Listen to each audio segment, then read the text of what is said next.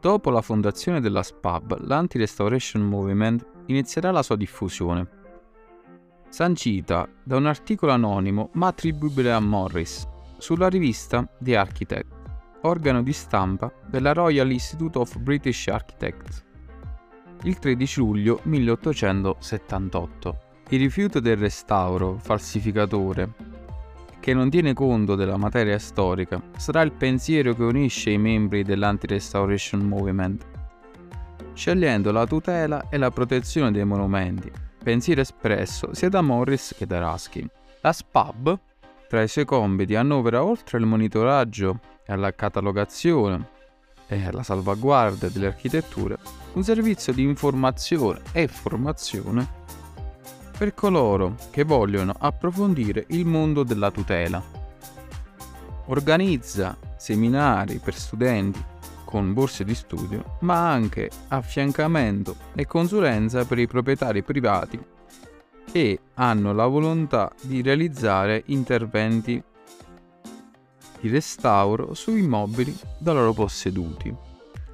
La SPAB tuttora esistente e operante. La sua sede è a Londra al numero 37 di Spital Square.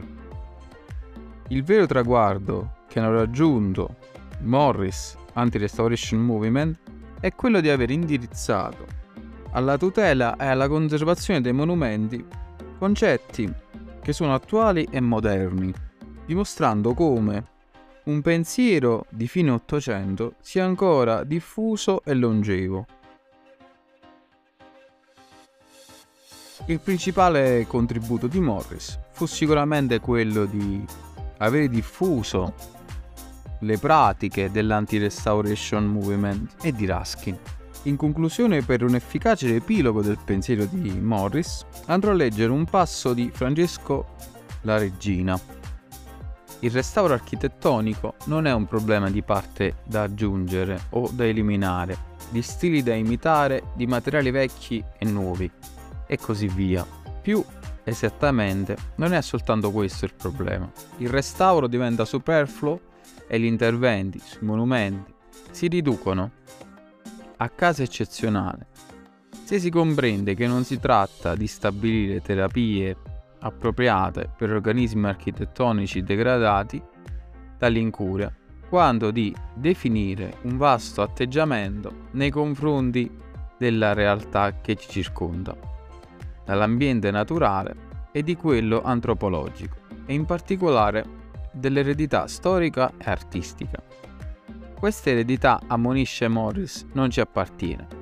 Esse di coloro che seppero crearla, delle generazioni che l'hanno fruita, infine delle generazioni che in futuro potranno apprezzare i caratteri qualitativi.